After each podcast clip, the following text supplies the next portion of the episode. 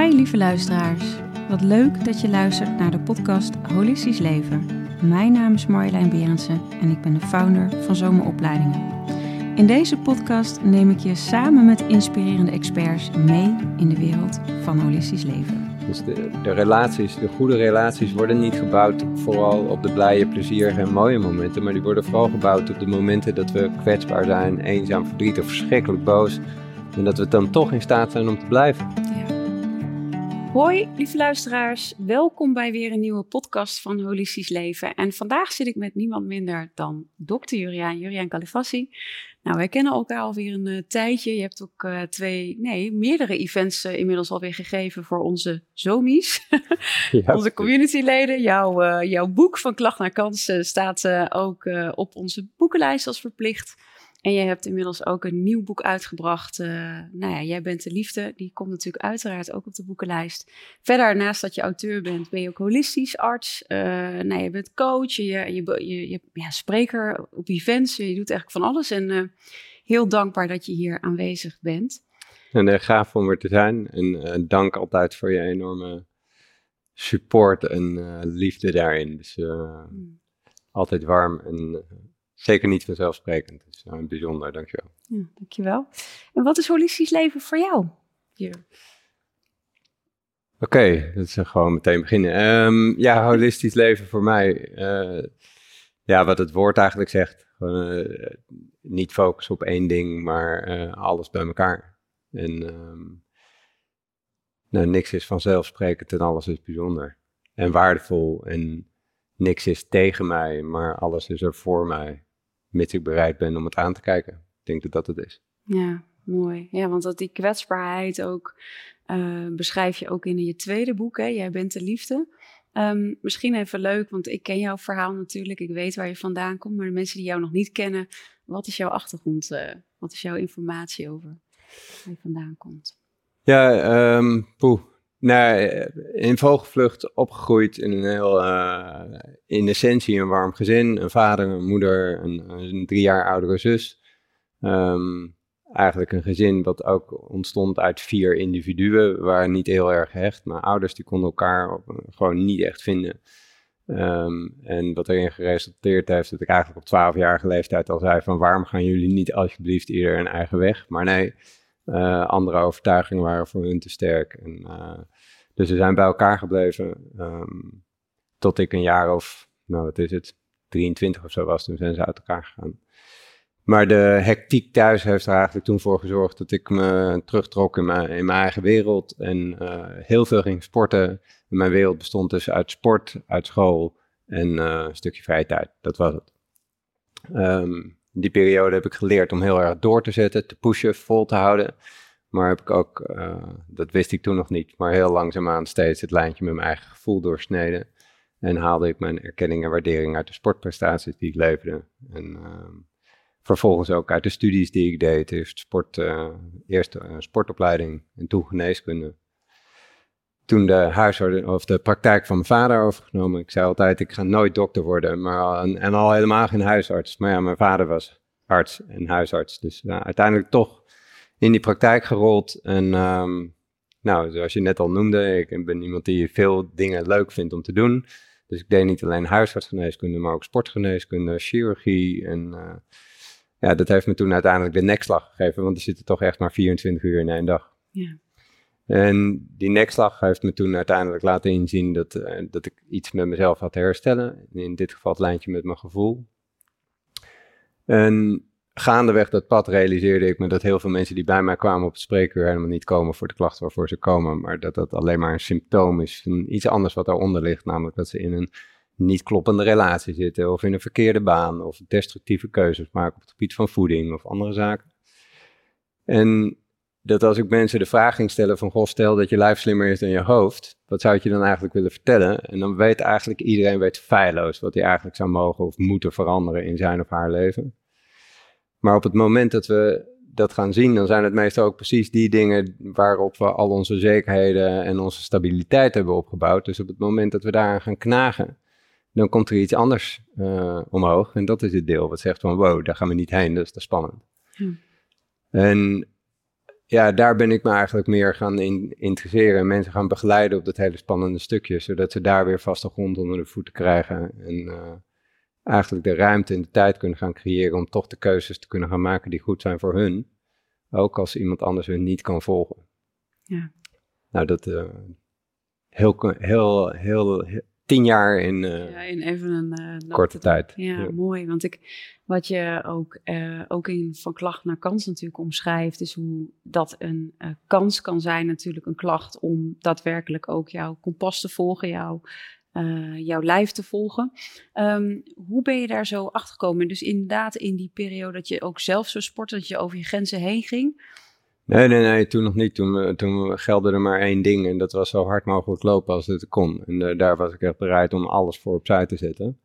Uh, en dat is ook gelukt. Ik kon heel hard lopen, maar dat werd ook afgewisseld met heel veel blessures. Als ik nu terugkijk op die tijd, uh, snap ik wel dat mijn lijf me daar iets wilde vertellen. Maar ja, um, het kon nooit hard genoeg. En een tweede plek was leuk, maar een eerste plek was beter. En dat gold niet alleen in mijn sport, maar dat was ook in mijn werk, mijn studie, uh, eigenlijk alles.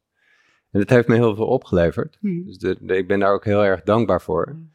Um, maar toen had dat stuk echt leiding over mij en nu is het andersom. Nu heb ik leiding over dat stuk. Dus ik ben in staat om het aan te zetten. En soms echt heel hard te werken als dat nodig is. En ook heel hard sporten vind ik nog steeds heel erg lekker, maar ik kan het ook ieder moment weer uitzetten. Ja. Ja, je hebt zelf echt de regie over jouw leven daarin. Eh. Ja, mooi. Want hoe, hoe heb jij je lijf weer leren te herontdekken? Wat heb je gedaan? Um, nou, dat is wel een grappig verhaal. Ik was, uh, mijn oom en tante, um, die gingen emigreren naar Cyprus. Die woonden al in Turkije, maar met de toenmalige recessie ging dat met hun bedrijf helemaal mis. En toen zeiden ze van, nou oké, eerst terug naar Nederland. En van daaruit, ze hadden al een huis op Cyprus, dus ze zijn daar naartoe gegaan.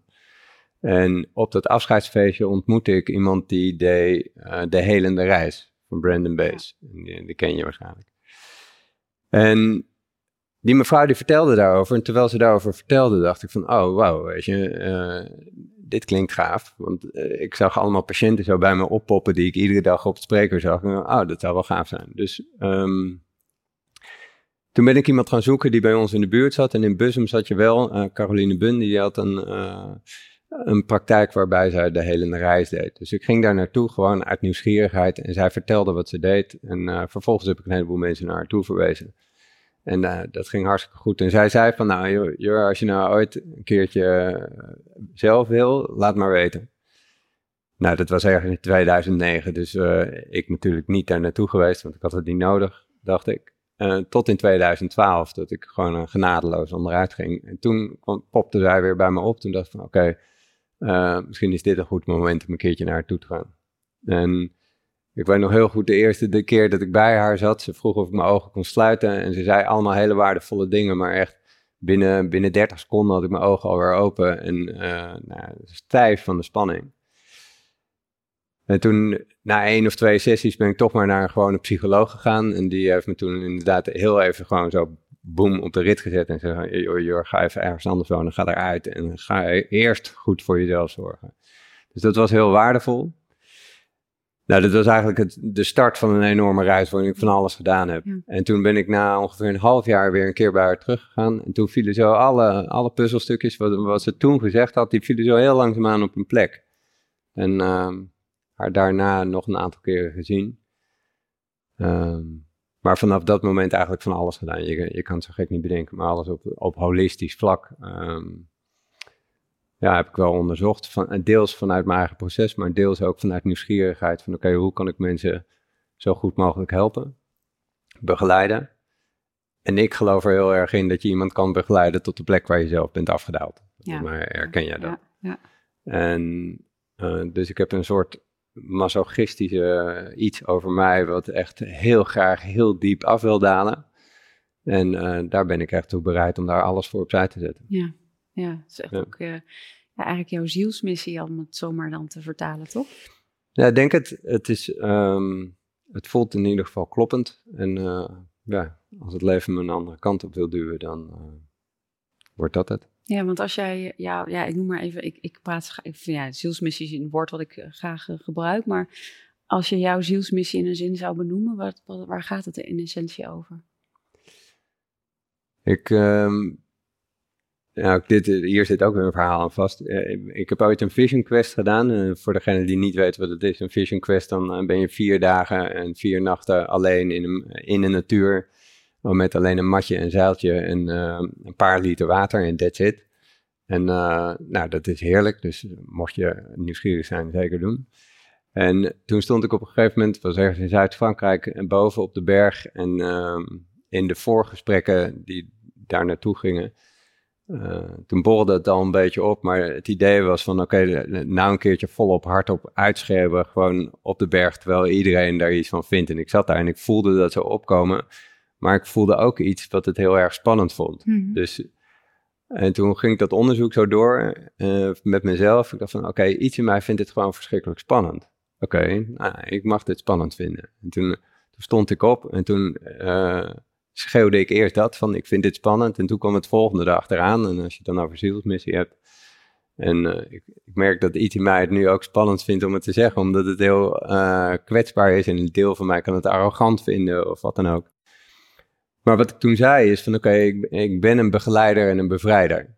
En um, dat is eigenlijk wat, waar, waar mijn hart ook ligt. Om mensen te begeleiden en te bevrijden van al hun overtuigingen, alles wat ze aangeleerd hebben. Zodat ze daadwerkelijk datgene kunnen zijn en kunnen worden wie ze bedoeld zijn om te worden. Um, dus als ik met iemand praat, of als ik voor een groep sta of in het theater sta, is dat iedere keer weer de plek waar ik vandaan kom. Van oké, ik heb maar één, één missie en dat is om de verbinding tussen uh, jou en jezelf naar een betere plek toe te brengen. Ja, heel mooi. That's it. Ja, heel mooi. Het brengt het heel weer heel erg terug in die basis, in die puurheid. En zo ken ik je ook, weet je. Het is wat ik, wat ik heel mooi vind aan, aan hoe jij, in ieder geval hoe ik je heb leren kennen, ehm, is dat uh, A, zie ik heel erg die kracht en ook, ook heel erg die kwetsbaarheid die er mag zijn, waarin jij bereid bent om alles te onderzoeken wat er is. Alles mag er zijn. En je zou overal dwars doorheen gaan. En dat maakt zo, maar niet vanuit een uh, vanuit een oude energie van ik fix het wel even, maar echt vanuit, weet je, ik, ik onderzoek dit en ik, uh, oké, wat voel ik hier opkomen, wat ervaar ik hier? Ja, het is lief dat je dat zegt. Dat is, dat is ook echt wel.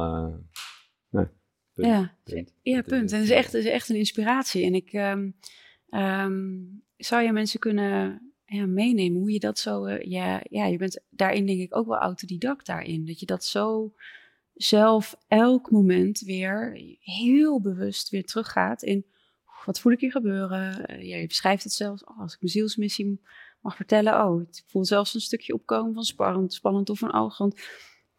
Neem mensen eens mee. Hoe, hoe, hoe, hoe leid jij je leven zo dagelijks? Want dit is echt zo wie jij bent. Ik vind dat zo mooi.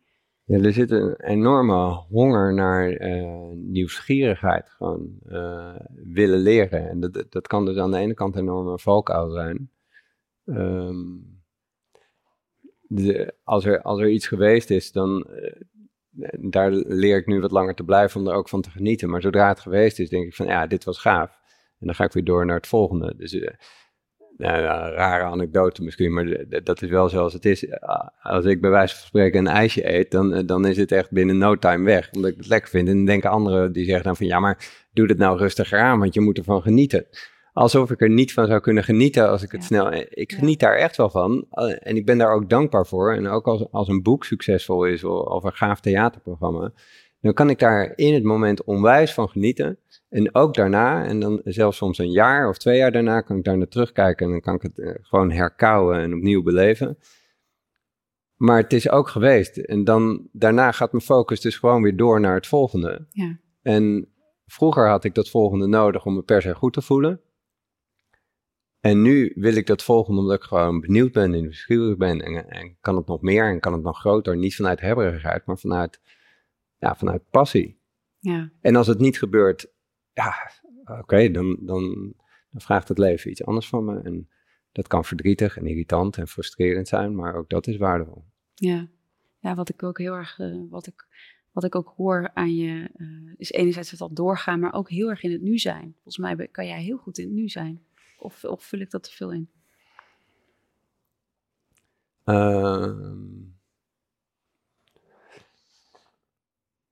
Ik, kan, ik vraag het me soms wel eens af. Ik kan heel goed in het nu zijn door te voelen wat er nu plaatsvindt. Maar ik kan tegelijkertijd eigenlijk ook meteen al uh, zijn bij. Ik bedoel, we zijn nu hier, we voeren dit gesprek.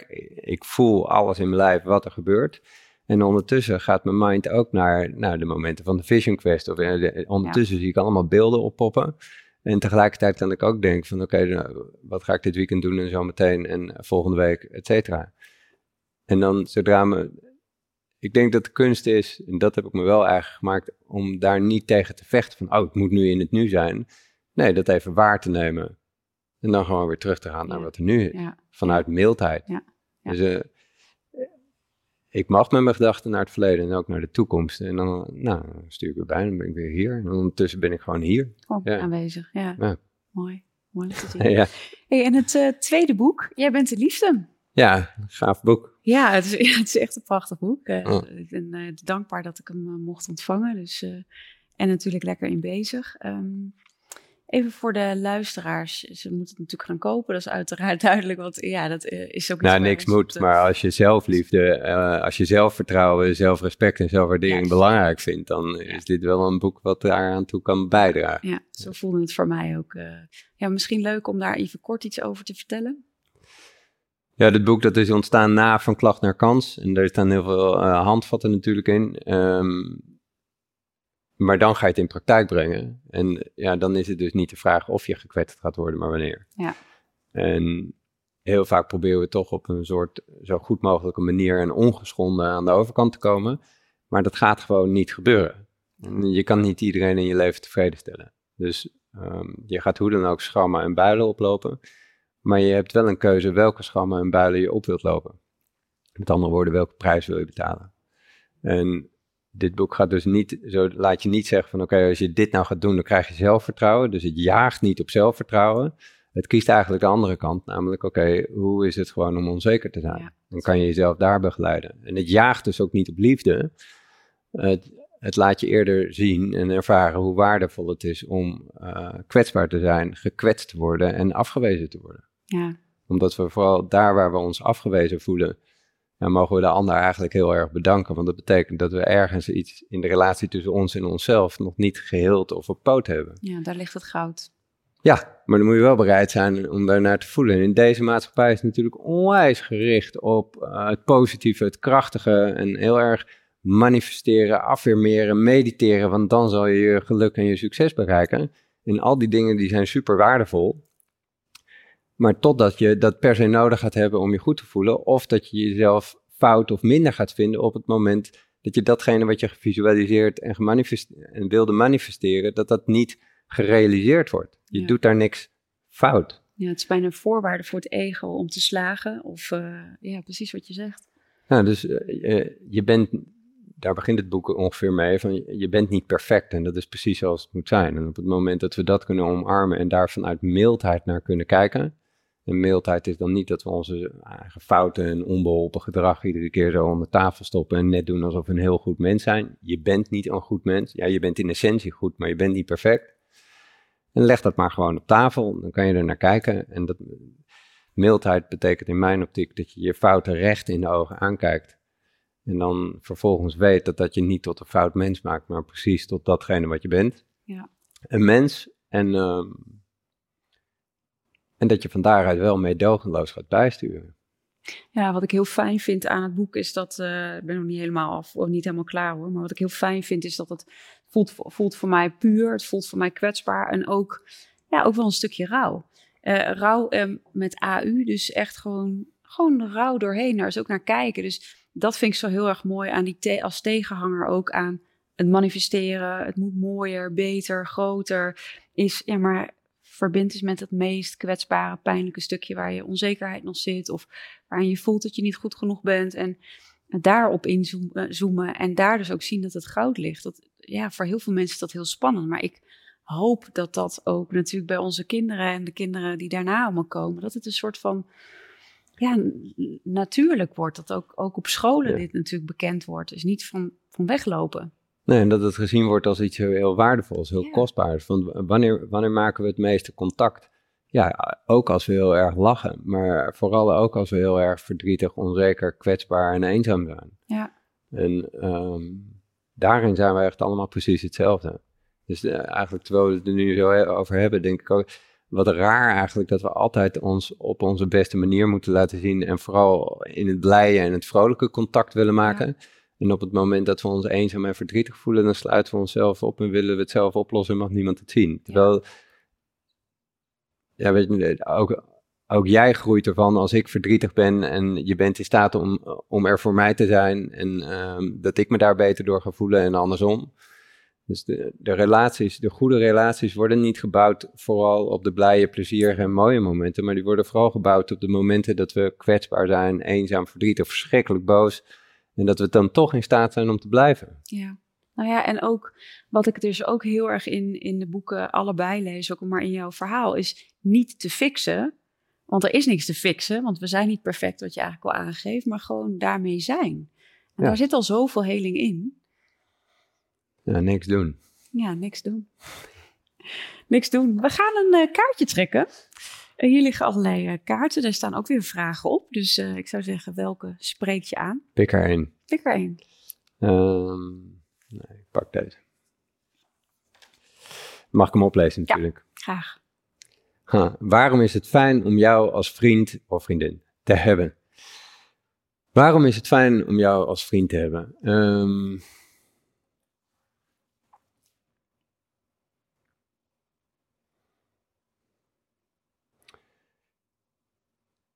ik zal iemand niet zo snel uh, opleggen hoe hij of zij zich per se zou moeten gedragen.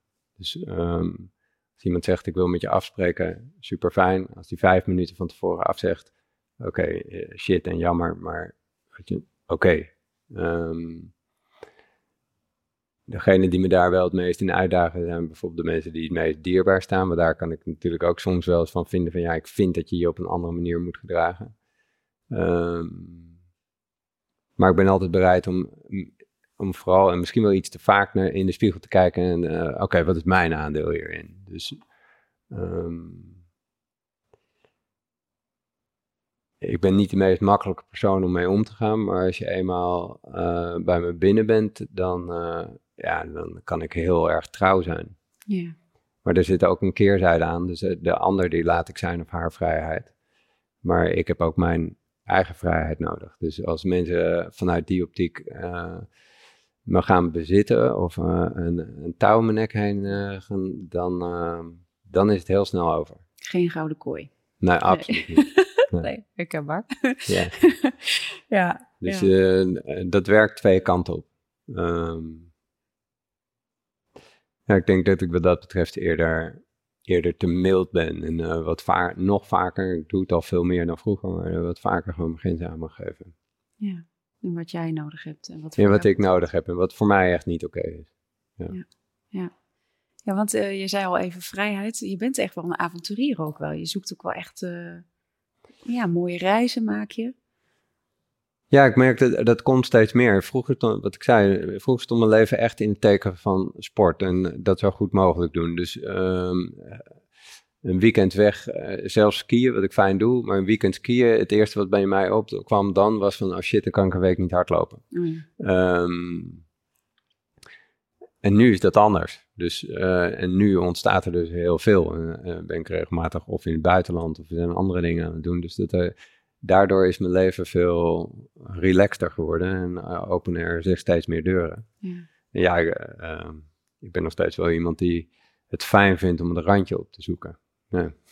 Letterlijk en figuurlijk. Ja. ja. ik zag het inderdaad al dingen voorbij komen. Ja, mooi. Mooi het avonturier. Ja, ik vind het alleen maar heel mooi om te zien. Jij zei ook net, um, jij zei uh, uh, als iemand, als mensen eenmaal bij mij binnen zijn, weet je, dan, uh, dan ben ik eigenlijk heel ja, trouw of hoe je het, hoe je het noemt. Maar het duurt even, soms kan ik wel, wel lastig zijn. Wat is er dan lastig? Wat, wat, uh, zoiets zei je iets van, hè, dat, dat voordat mensen bij jou binnenkomen, kan het soms. Nou, ik, um, ik ben heel erg gesteld op, me, op mijn eigen vrijheid. Dus voordat ik iemand binnen mijn vriendenkring laat, ja, dat, dat duurt dat gebeurt niet zomaar. Nee. Dus um, sommige contacten vind ik warm. En ik ben daar heel, heel, steeds meer secuur in geworden. Dat ik echt alleen die mensen nog toelaat die mij motiveren, die me inspireren. En ehm, waar ik een soort, die verbinding waar we het net over hadden. Je hebt dus, eh, wat ik met jou ook heb. En eh, ehm, andere mensen hebben, nou, Giel bijvoorbeeld ook meteen vanaf, vanaf het allereerste moment dat hij kwam. Ik had die man nog nooit gezien, maar er was meteen een lijntje. Ja. Ehm, maar degene met wie ik paardreis, Sander en ook Irene die daar uh, rondlopen, daar, dat was vanaf het allereerste begin was dat zuiver. En um, er zijn ook een heleboel mensen ja, waarvan ik denk van ja, um, ja. met jou heb ik niet zoveel. Ja, ja en dat, voor mij is dat dan goed. Dus uh, sommige mensen die vragen, en daar maak ik mezelf denk ik ook wel eens van, hè, ben ik wel helemaal oké. Ik, ik heb eigenlijk geen vrienden, geen vaste vrienden van heel vroeger, van de basisschool of zo. En langdurige vriendschappen, uh, die zijn er niet. En sommige mensen die denken van, ja, maar hoe dan? En ik gedij echt heel goed op gewoon zo'n handje vol waarmee ik alles kan delen. En dan zie ik ze een jaar niet of twee jaar niet en we zien elkaar weer en dan is het goed. En um, ja. dat vind ik fijn. Ja, mooi. Heel herkenbaar. Had ik ook hoor. Toen ik jou voor het eerst zag was het ook... Uh, en met Giel ook precies hetzelfde. Ja je voelt het voelt zuiver, het klopt. En, ja. dus die neuzen die staan allemaal de kant op, eh, dezelfde kant op. Van oké, we delen iets met elkaar. Ik, ik respecteer jou voor wie jij bent. En um, ja, als ik iets van jou wil, maar je bent er even niet, niet erg, dan zorg ik voor mezelf. Ja. En andersom ook. Ja. En dat maakt een relatie dus vrij. Ja.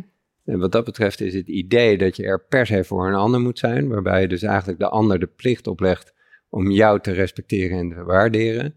Dat is volgens mij echt een van de grootste misvattingen die we tot waarheid hebben aangenomen. Eens. Echt, uh... Alsof je niet voor een ander zou kunnen zijn als je heel goed voor jezelf zorgt. Ja. ja. In mijn optiek kan je er nog beter voor een ander zijn als je gewoon jezelf op de allereerste plek zet. Helemaal mee eens. Exact. Leuk. Mooi. Heel waardevol. Ik heb um, ook een aantal luistervragen, dus ik ga daar ook even naartoe. Ja, hier komt vraag nummer 1. Uh, wat was voor jou de belangrijkste levensles of het belangrijkste inzicht dat heel waardevol voor je is geweest? Ja, er komt toch weer meteen oprechtheid op. Um, deze vraag is al wat vaker gesteld. En, uh, um, maar dit kwam op tijdens een dark retreat. En toen dacht ik van, oké, wat betekent oprechtheid eigenlijk voor mij? En toen realiseerde ik me dat ik gewoon niet oprecht ben. En tot op de dag van vandaag niet. Hmm. En, en, dat gaf gek genoeg onwijs veel opluchting. Ruimte. Ja, want... Um, maar dat ik wel vanuit een oprechte plek wil komen. Dus mijn, mijn streven is om een oprecht mens te zijn. Dus dat ik doe wat ik verkondig, dat ik sta voor waar, ik voor sta, dat mijn voeten en mijn mond dezelfde kant op lopen. En dat als ik um, mijn relatie met bijvoorbeeld Simone op een goede manier wil invullen, dat ik daar ook naar heb te handelen. Ja. Um, als ik van mezelf ervan overtuigd ben dat ik, meteen, dat ik absoluut een oprecht mens ben, iedere keer dat ik dan daarvan afwijk, dan probeer ik die momenten zo snel mogelijk weg te moffelen. Want ik wil toch vooral het idee in stand houden dat ik heel erg oprecht ben. Uh, met als resultaat dat ik onbetrouwbaar word. Want ik ben niet oprecht. Totdat ik dat gewoon waar laat zijn en ik in mijn acties merk van oké, okay, dat ik verschrikkelijk geïrriteerd raak naar Simone omdat eh, weet ik, veel, ik niet lekker in mijn vel zit of zij iets doet wat in mijn ogen echt super onredelijk is. En dat ik dan denk van, oh shit, maar uh, ik hou van haar en mijn gedrag komt nu niet overeen met de intentie waar ik vandaan kom. Dus ik heb nu bij te sturen. En dat, het mooiste is als dat in het moment gebeurt, maar als dat uh, een paar momenten later is, ook oké. Maar juist door het op tafel neer te leggen, kan je, krijg je opeens een keuze. Ja. Ten eerste ben je dan meteen oprecht. En ten tweede kan je dan dus, uh, heb je een keuze van, dan kan je, ik stuur wel bij of ik stuur niet bij. Um, dus het grootste inzicht voor mij was, ik ben geen oprecht mens. Daardoor beweeg ik weer naar een oprechte plek.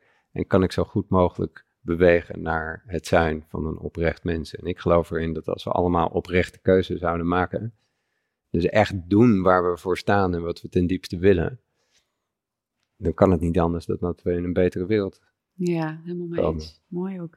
Het, het, lijkt ook een beetje op de houding van het weten van het niet weten. Ja. ja. ja een beetje dezelfde, dezelfde ja, energie. sta je open voor... In een soort nulplek is het. Een, ja, eh, ik noem dat nederigheid. Ja, ja. Dat je beseft dat je leerling bent en dat je... Ja, dat je nog een hoop te leren hebt en dat het mag. Dat, dat, eh, dat, dat is waar het in het leven over gaat. Ja, en dat is ook zo'n verademing. Ik vind ook, ik, je had laatst een eh, filmpje op Insta, zag ik voorbij komen. Ik, uh, het ging over dat wat, heb, wat moet ik doen om me onzeker te voelen. En toen kwamen er een aantal tips ik moest zo lachen. Ik weet niet de luisteraars of, of jullie dit hebben gezien, maar ik vond het wel echt heel mooi. Van, om echt even wakker geschud te worden van hé, maar waar sta ik en hoe gedraag ik me eigenlijk? Om elke keer weer um, mezelf uh, de drie tips voor, nou ja, ik weet niet hoe, hoe je het noemde. Ja, om je knetter onzeker te ja, voelen. En uh, alle credits gaan hier naar Simone, want die zei van oké, okay, uh, neem nou even een filmpje op, maar draai het 180 graden om. Ja, was heel Nou, oké okay dan. Vooruit. Dus, en dat ding, dat is nu meer dan 800.000 keer of zo gezien. Dus, maar blijkbaar werkt dat dus, ja. de omgekeerde psychologie.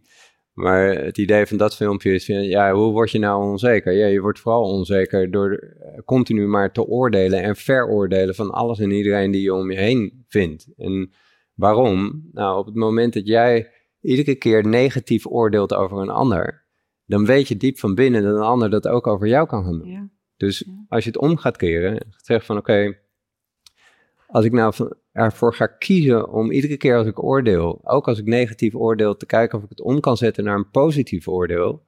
En niemand oordeelt ooit negatief over mij. Ja, dat kan bijna niet, want ik kom vanuit een positieve plek. Dus dan krijgt het geen grond meer om op te groeien.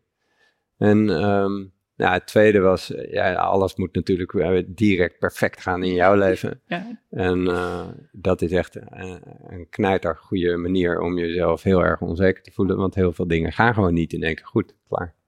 En wat is dan goed en wat is fout? Daar kunnen we ook nog een discussie over voeren. En de derde is dan dat je, ja, dat je je absoluut verantwoordelijk moet voelen voor het oplossen van de problemen van iemand anders. Iets wat we natuurlijk allemaal kennen, dat we ons verantwoordelijk... Iemand komt met een probleem aanzetten, die gooit het zo over de schutting. En dat er iets in ons geneigd is om het meteen vast te pakken. In plaats van dat we het eerst even zo op tafel zetten en zeggen van oké, oké, jij hebt een probleem en uh, dit ligt hier en dit is wat jij ervan vindt. Maar uh, dit is eigenlijk wat ik ervan vind. Ja. En dat je dan misschien een meningsverschil hebt, maar niet verantwoordelijk bent voor de oplossing van een ander. Dus um, ja, echt ja. prachtig. Dat deed me ook hier aan denken. Je is net weer even op een andere manier naar kijken. Van het eerste is dat je zegt, hé, hey, ik ben niet oprecht ik ga naar die houding toe, of hè, ik, ik, ik ben aan het bewegen. Dus even toch even, huh? Maar dat is ook met die tips. Het was echt heel, uh, ja, ja, het brengt mensen echt weer gelijk uh, naar bewustzijn. Ja, ik vind het altijd fijn om het eerst 180 graden, de ja. oplossing ligt meestal 180 graden aan de andere kant. Ja, ja dat heb ik uh, ook mogen ontdekken. ik krijg een volgende vraag. Wat als volgens gevoel alles klopt en toch spanning rondom je maag of je ademhaling verkrampt blijft? Dat is ook een vraag van een luisteraar. Ja, dat, dat lijkt erop alsof iets in jou dan verschrikkelijk spannend vindt. En de neiging die we dan vaak hebben, zo zijn we ook opgevoed, om dan te pushen, te doorzetten, uh, te willen begrijpen. Want als je het begrijpt, dan kan je iets doen. En als je iets doet, dan kom je op een betere plek uit. En ik ben er echt een groot voorstander van om eerst, ja, ik kan het schuttingen noemen, maar om eerst met die schuttingen te werken. Van oké, iets, je voelt dat dit oké is. En iets in jou vindt het spannend om dat te gaan doen. Oké, mag je het alsjeblieft spannend vinden? Ja. Nou, uh, met je hoofd kan je dan misschien zeggen van ja, ik mag het spannend vinden, maar iets anders zegt van no way, dat ga ik niet doen. Niet doen. Dat is te spannend, dus uh, wegwezen hier. En dan blijven we toch maar in de oude patronen zitten, omdat dat veilig, bekend en comfortabel is. Um, dus de eerste stap is, uh, mag ik dit spannend vinden voor mezelf? Nou, en dan is de, de verdiepende vraag is dan van oké, wat wil je meer? Wil je meer of minder in verbinding zijn met jezelf? Nee, ik ben nog nooit iemand tegengekomen die zei van nou, ik wil niet in verbinding zijn met mezelf. Dus ja, ik wil meer in verbinding zijn met mezelf. Goed, als iets in jou dit spannend vindt, wanneer kom je dan meer met jezelf in verbinding? Door te zeggen van dit wil ik niet voelen. Of door het uit te nodigen, er contact mee te maken. En misschien wel er nieuwsgierig naar te gaan zijn van goh, uh, waar ben ik eigenlijk zo bang voor? Nou, en daar dan weer een oprechte plek in nemen. Van oké, ja, dan ben ik misschien bang dat mensen iets van me gaan vinden. Dat ik afgewezen word of dat ik mijn baan verlies. En dan ben ik geen goede vader. En dan, uh, nou, zo, zo gaat ons hoofd natuurlijk allerlei verhalen bedenken. Waar we dan helemaal in vastlopen. Nou, weer echt terug naar... Uh, ja. Dus mag het spannend zijn. Precies, naar uh, basishouding. Hey, en ik heb hier nog een vraag. Wat zijn nu eigenlijk innerlijke drijfveren en hoe ontdek je deze? Dat is een mooie vraag. Um,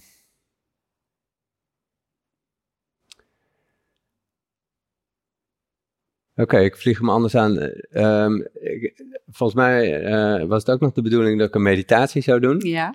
Dan geef ik een, zo meteen een antwoord op deze vraag middels de meditatie. Mooi. Dus uh, blijf lekker luisteren. Degene die deze vraag instuurde. Helemaal mooi. Uh, de volgende vraag is: Ons lijf is slimmer dan ons brein. Hoe dan? Oké, ja, je lijf geeft precies aan wat wel of niet kloppend is. Dus uh, we kennen allemaal die momenten dat we, dat we diep van binnen dan, dat er zo'n moment is en dat je zegt van oké, maar ik moet dit doen of dit, dit voelt zo goed, maakt niet uit wat de rest van de wereld ervan vindt, maar dit, dit is gewoon kloppend.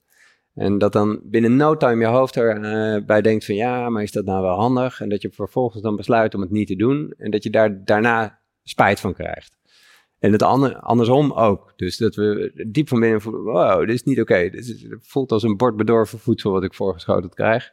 En dat je vervolgens denkt met je hoofd van, ja, mm, maar het zou toch handig zijn. En eh, weet je wat, laat ik het nou maar wel doen. En dat je daar spijt van hebt. Dus diep van binnen uh, weten we al wat wel en niet kloppend is. En soms kan het heel lastig zijn om te zien wat goed voor je is en wat kloppend is. Maar je weet en voelt het wanneer het niet oké is. Ja. En dat geldt ten aanzien van de buitenwereld, als iemand iets tegen jou zegt, maar ook wat we zelf doen. Je weet het wanneer je iets vertelt wat niet in haak is, of iets gedaan hebt wat eigenlijk niet kloppend is. Um, dus daarom is het waardevol om afgestemd om te, zijn op je lijf en dat je op de juiste momenten weet van oké, dit is niet oké. Je kwaliteit van leven wordt niet zozeer bepaald door de momenten waarop je ja zegt, maar vooral op het moment wanneer je in staat bent om nee te zeggen. Ja, want waar voel jij het in je lijf? Waar voel jij de nee in je lijf? Poeh. Ja, dat kan echt van alles zijn, maar uh, ik ben meestal wel heel erg gecentreerd gewoon rond dit gebied. Mm -hmm, rond dus, je hart. Mijn hart, mijn buik. Uh, maar het kan ook zijn dat ik, dat ik opeens heel warm word of dat ik, uh, dat ik toch begin te transpireren en dan vindt iets in mij het spannend of, of is verschrikkelijk boos. Um, ja, want dat ja, het kan echt van alles zijn. Ja, want dat is natuurlijk wel heel belangrijk dat je lijf iets vertelt. Maar wat vertelt je als je niet heel erg aanwezig bent in je lijf? Het is natuurlijk heel lastig om die signalen te herkennen. Want bijvoorbeeld kippenvel of iets, uh, hoor je nog wel eens mensen zeggen: echt, oh ja, als kippenvel krijgt, oh, dan is het een goed gevoel of dan is het een ja. Ervaar je dat op die manier of hoe ervaar je de ja? Nou, de ja, de ja ervaar ik echt wel dat ik gewoon daar energie van krijg en alles gaat lopen. En ik, eh, krijg vanzelf een smile op mijn gezicht. En uh, wow, en je kunt ook zo'n soort motor aanvoegen aan die zegt van yes, yes, yes, dit wil ik. Uh, een andere ja is als, als er soms wel eens in de interactie met een, met een cliënt en dan zit hij daar en dan vertelt hij iets, gewoon in de sessie zelf. En dat is dan zo spot on. En dat ik zie dat er, dat er bij de ander opeens een inzicht komt of een, een, een deur open gaat. En daar kan ik dan echt kippenvel van krijgen. Dat ik denk, wow, weet je. Of als ik, het zelf, als ik zelf iets vertel. Waarvan ik denk van, nou, geen idee waar dit vandaan komt. Maar wow, dit klopt echt. Dat kan dan wel kippenvel zijn. Maar ik geloof, er zijn ook mensen die zeggen van ja, als je dit daar voelt, dan staat het gelieerd en dat. Ik geloof daar niet zo in. Ik denk dat ieder instrument, ieder lijf werkt weer anders. En ik vind, uh, ik vind het juist zo waardevol om dat open te laten, want anders dan beperken we onszelf weer in, een, in een bepaald concept. Dus uh, sta gewoon open voor de magie. En ja. ja, dat lijf, dat wil iets vertellen. Ja, wat? Geen idee. En ga naar binnen om te voelen. Ja. En voel maar wat er is. Maar dat kost dus tijd. Ja. Voordat we dat instrument een beetje snappen. Ja. Maar goed, daar mogen we een heel leven over doen. Dus hoe fijn is het? Ja, maar ook nieuwe dingen voelen als je doorvoelt of lager voelt. Oh, ik voel nu iets wat zegt het me eigenlijk? Wat voel ik eigenlijk? Dus ook daar heel nieuwsgierig naar zijn, zonder het vast te zetten. Maar, ik vind het wel leuk om te, te weten, omdat we het zo over lijf hebben. Waar voel jij het of waar voel ik het? Dus het is gewoon heel uniek. Ja. Ik ben wel heel blij dat je dat ook benadrukt. Dus dat mensen daar niet aan vasthouden van, oh, maar dat staat voor... Nee, er is geen goed of fout. Weet je, dat is dan weer een mind die het, eh, toch ergens, ergens een soort houvast wil krijgen. En, Hoewel we dan denken dat dat ons een soort vrijheid en ontspanning kan geven, omdat we dan snappen in, hoe het in elkaar zit. Maar eigenlijk levert het alleen maar meer spanning op en ontneemt het je je vrijheid. Ja, ja het zit vast. Het, het, ja, je gaat het controleren, beheersen. Um, is het wegduwen van een gevoel niet een probleem van de huidige maatschappij? En zo ja, hoe zouden we dit kunnen doorbreken? Ja en nee. Ik denk dat het, eh, het verandert volgens mij wel. Meer mensen zijn ervoor open om ook meer gewoon te voelen. Ehm, maar ja, dat oude concept is nog steeds heel erg aanwezig. Dat, uh, alleen maar voelen en vervolgens zeggen van ja, ik ga dit niet doen, want het voelt gewoon niet klopt, niet kloppend. Dat is voor heel veel mensen in de omgeving is dat vaak niet voldoende. Ja, maar waarom dan? En ook voor onszelf willen voelen we ons eigenlijk verplicht om onszelf te verantwoorden waarom we iets doen. Maar mag het gewoon het niet kloppende gevoel, mag dat genoeg zijn om een beslissing te nemen? Ja. En um, ik vind dat dat voldoende mag zijn. Je bent aan niks en niemand uitleg verschuldigd waarom het voor jou niet kloppend is. Punt. Ja, het voelt gewoon, of het voelt juist wel goed. Ja, ik ga dit doen, geen idee waarom, maar ja, uh, het voelt zo. Klaar. Um, is dat een antwoord op je vraag? Ja, dat is antwoord op je vraag. Ja, nee, er was inderdaad van, goh, ja, je zei ja en nee. En hoe zouden we dit kunnen doorbreken? Maar goed, ook daarin... Uh... Ja, dat heeft tijd nodig. Gewoon om te, om te leren uh, voelen. En jezelf ook toe te staan. De, de, maatschappij, ook nu, is natuurlijk toch heel erg gericht op dit moment op positive mindset, ja. positief perspectief. Vooral geluk in je leven creëren. En natuurlijk, uh, iemand vraagt, wil je gelukkig of ongelukkig zijn? Uh, dan hebben we nog niet eens over wat dat is. Maar dan zegt iemand, ja, ik wil toch liever gelukkig zijn. Maar dat blijkt dan dat is dan net alsof je, alsof je op die momenten dat je droevig bent of somber, dat je dan iets niet goed zou doen. Terwijl dat is gewoon onderdeel van het leven. Dus hoe fijn zou het zijn dat als somberheid, verdriet, eenzaamheid voorbij komt, dat je dan jezelf daar niet fout in maakt, maar mild blijft en dat gewoon kan gaan ervaren als een onderdeel van het leven en dat het er is voor jou en dat het je eigenlijk iets wil vertellen. En dat je dan nou ja, dus nieuwsgierig kan zijn en jezelf de vraag kan stellen van, goh, stel nou dat dit er is voor mij super onredelijk, maar stel nou dat het er is voor mij. Wat zou ik hier dan uit kunnen leren? Wat willen we me eigenlijk vertellen? Maar hoe fijn zou het zijn als onze kinderen op school dit al leren? Ja, en, uh, ik zie aan mijn kinderen, in ieder geval de jongste, die, die uh, begint het al zo op te pakken. En uh, dan is er dus naast het verdriet, ja, dan mag ze gewoon verdrietig zijn. Ja. En van haar krijg ik al terug dat ze dat zo fijn vindt, omdat ze zeggen, ja, bij jou kan ik helemaal zijn zoals ik ben. Ja. Uh, ja, bij de andere twee probeer ik dat op dezelfde manier te doen, maar werkt dat uh, blijkbaar dan weer anders. Dus zo is ieder mens, ieder kind is ook weer anders. Dus het is ook niet gezegd. Nee. We hebben ook een soort rijpheid nodig of een soort openheid om dat te kunnen ontvangen. Ik herken het bij mijn dochter ook, precies zo. Weet je, die, die, uh, dat mag er gewoon zijn. Het verdriet mag er zijn, die boosheid mag er zijn. Ach, nou, dat zijn we, ja. ook weer, uh, zijn we ook weer lekker doorheen. Maar ja, dus anders. Wat, ja, maar wat fijn, weet je. Want zij gaat dat natuurlijk ook weer doen op haar manier. Waarschijnlijk, we weten het niet zeker. Maar met eventueel de kinderen die zij gaat krijgen. Dus um, ik ben er ook een heel groot voorstander van om zorg, als je nou echt naar een beter leven toe wil, begin dan gewoon eerst op je vierkante meter. Ja. Um, voordat je je druk gaat maken over hoe de buurman of je collega of je vriend of je vriendin haar leven leidt.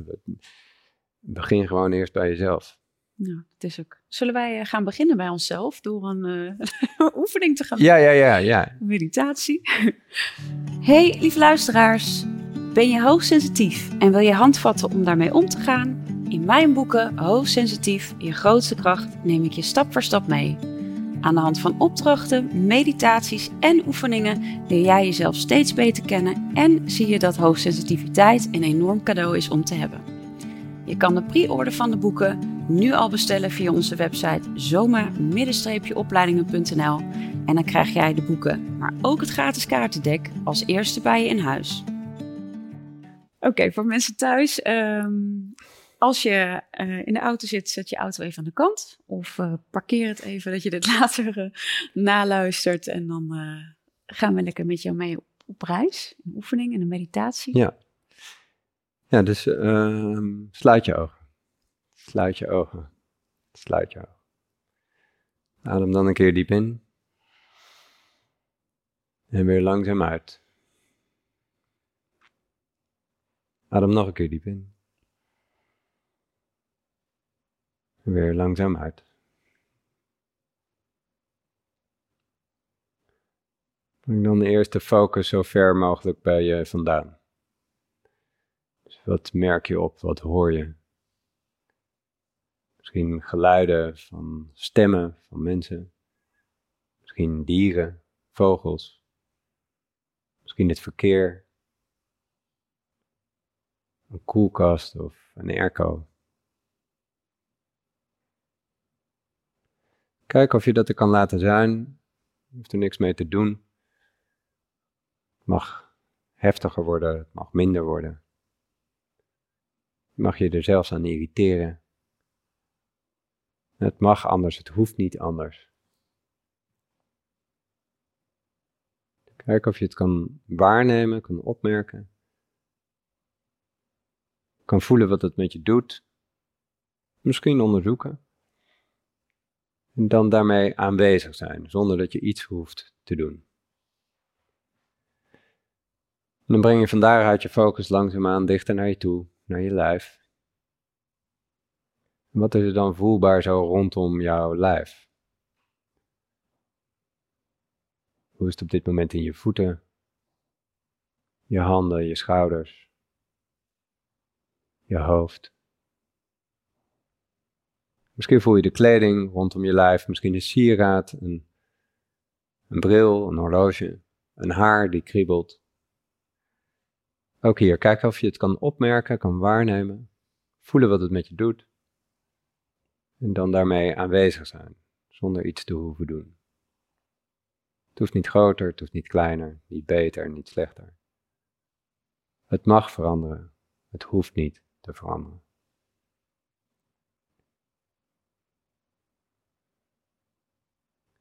Je zou eventueel voor jezelf de zin kunnen herhalen. Er is een gevoel van. En wat voel je dan? Wat neem je waar? Het hoeft niet te kloppen, het hoeft niet logisch te zijn. Er is een gevoel van.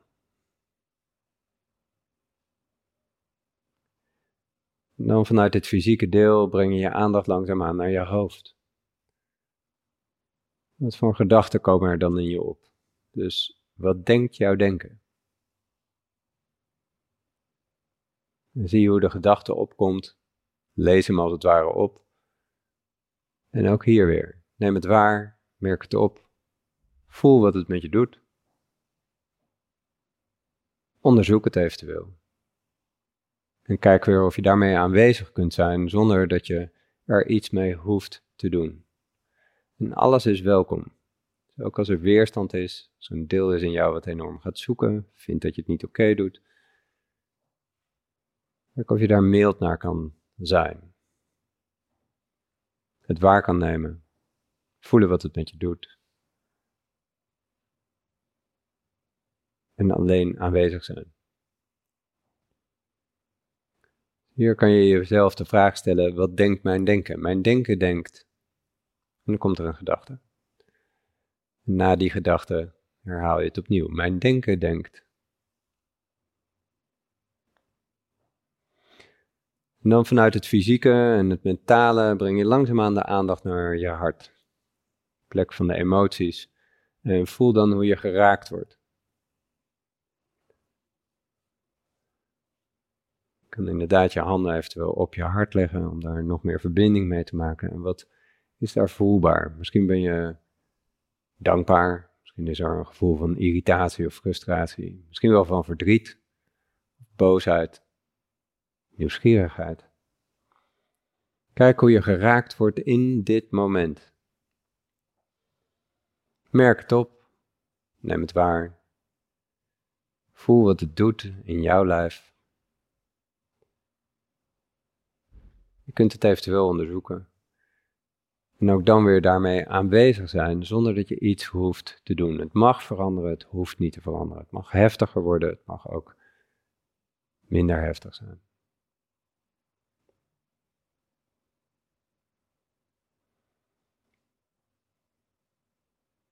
dan vanuit het fysieke, het mentale en het emotionele.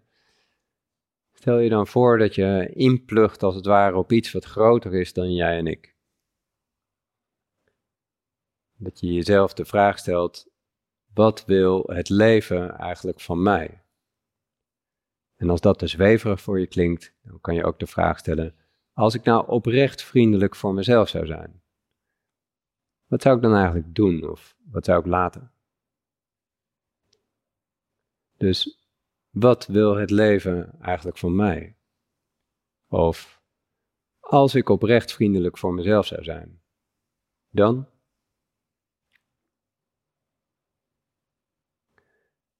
En dan kan het zijn dat je een heel duidelijk antwoord krijgt. Het kan ook zijn dat je een antwoord krijgt waarvan je eigenlijk niet zo goed weet wat je ermee moet. En het kan ook zijn dat je helemaal geen antwoord krijgt. En in die laatste twee gevallen, dan is het waardevol om de vraag gewoon te herhalen. Vandaag misschien, misschien morgen, overmorgen, over een week, een maand, een jaar, misschien vijf jaar. Maar vroeg of laat zal je het antwoord krijgen. Je hoeft er dus niet naar te gaan zoeken. Je hoeft niet te gaan zoeken naar je bestemming. Je hoeft niet te gaan zoeken naar wat je hier komt doen of wat het leven wil van jou. Zolang jij de vraag blijft herhalen, zal het vanzelf naar je toe komen. En het vraagt een stukje moed. Het vraagt heel veel vertrouwen.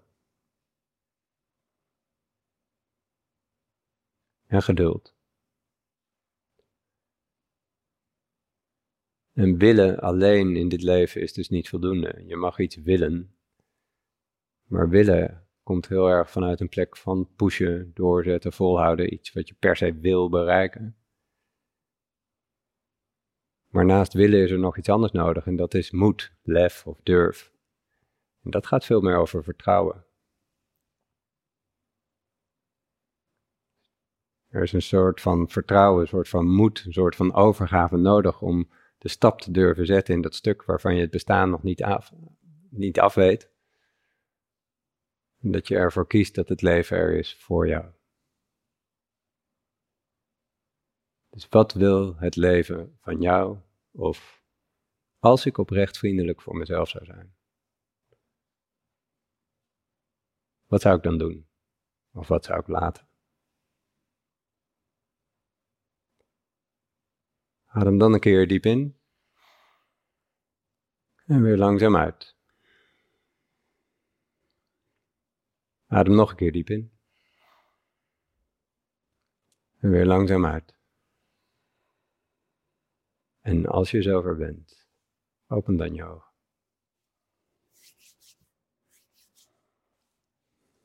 Dankjewel. Wat kwam erop? Um, als, ik die, ja. als je het wilt delen. Ja, tuurlijk, tuurlijk.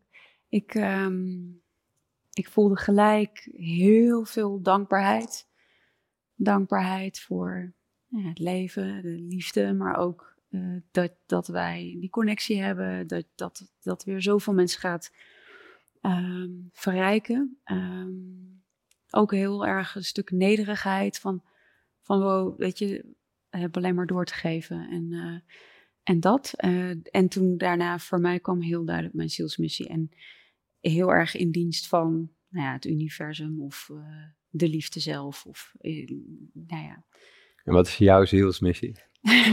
mijn zielsmissie is echt licht, liefde en bewustwording delen. Weet je, ik wijd mijn leven ook echt aan liefde, dat weet je. Dat is voor mij echt... Uh, juist in het donker heb ik dat natuurlijk zo mogen ontdekken en dat goud kunnen, kunnen uh, vinden. Um, maar ook daarin, net zoals jij, weet je, die, die, mijn leven aan liefde wijden wil ook zeggen, hey, welke momenten ben ik niet liefdevol en waar, uh, waar ben ik ontrouw aan mezelf of wat heb ik hierin te doen.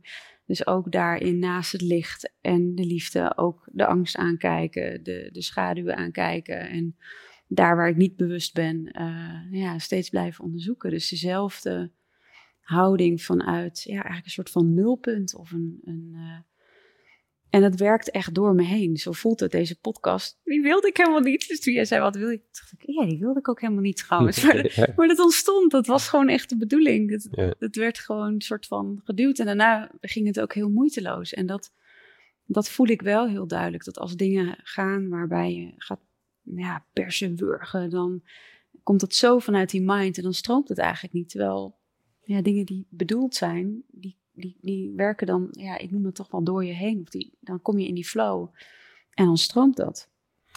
Ja, uh, het lastige vind ik altijd, dat dit, dit klinkt voor mij uh, heel helder en heel duidelijk. En tegelijkertijd kan ik me voorstellen dat als, als iemand aan het begin van zo'n rit staat, Dat hij denkt van ja, weet je, en, en nou ben ik hier kwijt.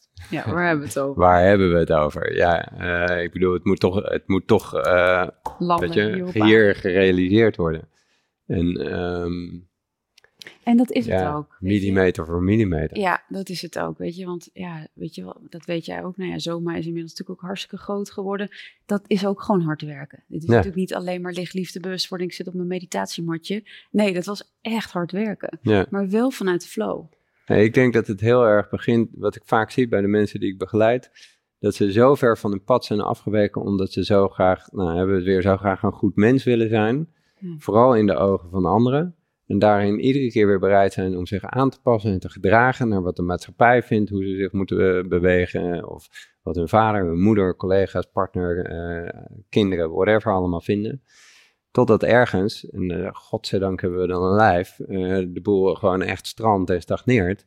En je dan dus de mogelijkheid hebt om te zeggen van ja maar ho eens even, maar wat, wie ben ik nou eigenlijk? Als er alles om me heen wegvalt, wat blijft er dan nog over? Ja, ja. En dat mensen op dat moment kunnen gaan voelen van oké, ik, ik mag er ook zijn, ik heb ook bestaansrecht.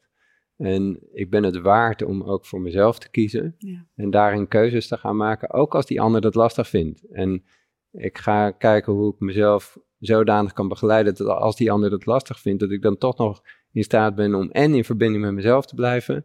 En niet meteen alle, alle muren omhoog te gooien en me af te keren van de ander, maar ook daar nog in verbinding te blijven. Ik denk, ik zie het zo dat als we daar, als mensen daar kleine stapjes in kunnen maken, dan komt zo'n antwoord als van de meditatie van net, die komt dan vanzelf zo poem, ja, die komt op. naar binnen vallen. Ja, exact. Maar het begint bij dat eerste stukje van mag ik er ook zijn?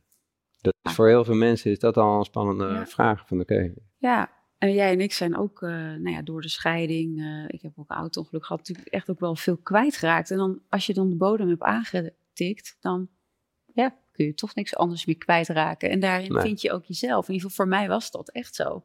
Juist eerst al die ballen omhoog houden en daarna pas beseffen, ja, als er toch geen bal meer is om omhoog te houden, dan, ja, waar, waar, waar, waar en nu dan? En, Ja. Maar dat bracht wel weer helemaal terug bij, bij mezelf. Dus ja, ik denk dat ook. Ik ben ook heel benieuwd. La- laat zeker reacties achter, ook even in DM's of ehm, nou, hoe jullie deze meditatie hebben ervaren. Ik denk dat dat wel heel mooi is. Iedereen zit ergens anders in die reis. ja, Zo is het, weet je. Dat. zo is het. Maar ik vond hem heel fijn, dankjewel. Met liefde. Heb jij een, ehm, eh, een tip voor de luisteraars? We gaan al richting een afronding. Een tip. voor- Ja, wow, er zijn er altijd zoveel. Ehm eh, eentje of... eh, dat mag hem Oké, eh, we gaan niet onderhandelen. Oké. Ehm, eh, Oké, wat komt op? Ehm, ja, sowieso op de rem trappen. Begin ochtends al met op de rem trappen en maak contact met jezelf en kijk van, goh, eh, vanuit welke intentie wil ik deze dag in? Ehm, en als jouw intentie is om vanuit bijvoorbeeld liefde en compassie te komen, dan gaat het echt iets doen. Op de momenten dat je dan van je koers afwaakt, reken maar dat er ergens een, belletje gaat rinkelen en denkt van, hé, hey, maar dit was niet de intentie van vandaag. Ehm, dus kijk welke intentie je voor jezelf helder kan krijgen. En start daarmee je dag. En dan, dus, nou, toch onlosmakelijk daarmee verbonden. En, en kies dan voor oprechtheid. Dat je gewoon kiest vanaf nu om een oprecht mens te willen zijn. Hoe spannend het ook is, maar eh, dat je gaat staan voor wie jij bent, wat je denkt, wat je doet en wat je voelt. Eh, daar trouw in blijft aan jezelf. En ehm, dus een intentie uitspreken en kiezen voor oprechtheid. Punt. Mooi. En dat doe jij elke ochtend, die intentie zo uitspreken. Begin je daar ook mee? Ja, soms met heel veel aandacht, dus een echte meditatie. Maar het kan ook zijn als ik om wat voor reden dan ook, eh, ja, dat het te hectisch is in de ochtend. Eh, dan is het heel even zitten en zeggen van oké, eh, ik stem me, het staat ook in het boek, maar dat is een soort mantra van ik stem mij af op de mogelijkheid tot zelfvertrouwen, zelfrespect en zelfwaardering. En op de realisatie van de kostbaarheid die ik vertegenwoordig. En dan zeg ik van mezelf van oké, ik kom vandaag vanuit dankbaarheid en nederigheid. En vanuit liefde en compassie. Hmm, Er is bijna geen dag dat ik dat niet uitspreek. mooi. Ehm, en dat houdt me op koers. En hoe sluit je de dag af? ook met de meditatie, ook dat kan weer lang zijn of heel kort. En ook als ik een hectische dag heb gehad en dan denk ik van wow, weet je, ik, ik snak naar mijn bed en ik wil gewoon slapen. Uh, nou, dan douche ik misschien en dan of dezelfde mantra of heel even checken van oké, hoe was het vandaag? En dan uh, in een ander moment neem ik wat uitgebreider de tijd. Uh, ook daarin, er is geen dag dat dat niet gebeurt. Dus, ja. ja. ja. mooi. Mooi om dat ook even... En dat zijn dus ook kleine momenten. Ik zet mezelf daar niet zo vast. Het, het, kan, het kan drie seconden zijn, het kan een uur zijn, maar er gaat geen dag voorbij dat het niet gebeurt. Ja, en dan aan het einde van de dag refereer je ook even terug naar wat je die ochtend hebt gedaan? Of kijk je nog? Nou, dat eigenlijk niet. Dat is wel een goede tip van jou. Misschien is dat iets wat ik nog zou kunnen doen. Uh, nee, kijk dan wat er in het moment aanwezig is. En ik refereer het niet. Eigenlijk is mijn intentie voor iedere dag hetzelfde, omdat die gewoon zo helder is.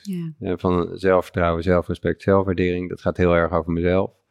Dan uh, dat ik de kostbaarheid mag uiten die ik vertegenwoordig, dat gaat heel erg naar buiten toe.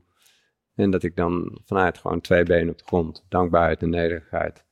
En dat ik wil gaan vanuit liefde en compassie. Ja, dus, eh, voelen. Ja, ik hoef daarvoor niet s'avonds daar nog aan herinnerd te worden. Dat, dat is er gewoon. Nee, maar ik kan me voorstellen dat je bent zo uh, iemand die zo reflecteert dat je einde van de dag, hé, hey, hoe is dat gegaan? hoe is die reis gegaan vandaag? Ja.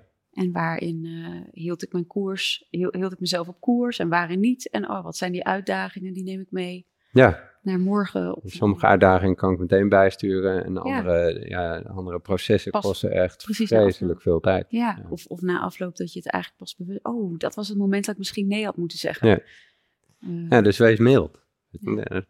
Nog een tip, wees mild.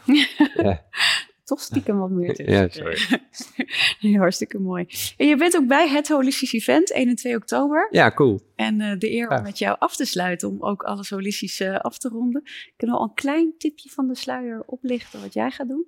Ja, we hebben het er net over gehad, omdat het nog niet zo helder was, maar uh, omdat het de afsluiting is en een soort, toch een overkoepelend iets van wat er in, die, in het weekend gebeurt denk ik dat het mooi is om af te sluiten over, over de liefde. Maar um, als je me een beetje kent, dan weet je dat we dat niet via een zoetsappige manier gaan doen, maar via de, de andere kant.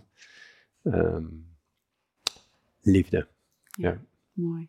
Nou, hier gaan we ook mee afsluiten. Dankjewel voor jouw liefde ook vandaag. Ja, dankjewel. Echt een heel fijn uh, gesprek. Dus, ja. Uh, nou, nou, zoals, zoals, zoals ik je ken ook. Ja. Dankjewel. Het voelt altijd heel zuiver om met jou uh, in verbinding te zijn. Ja. Nou, dat, we nog maar, dat onze reis samen ook nog maar lang uh, zich voort mag zetten. Dank je wel. Dankjewel.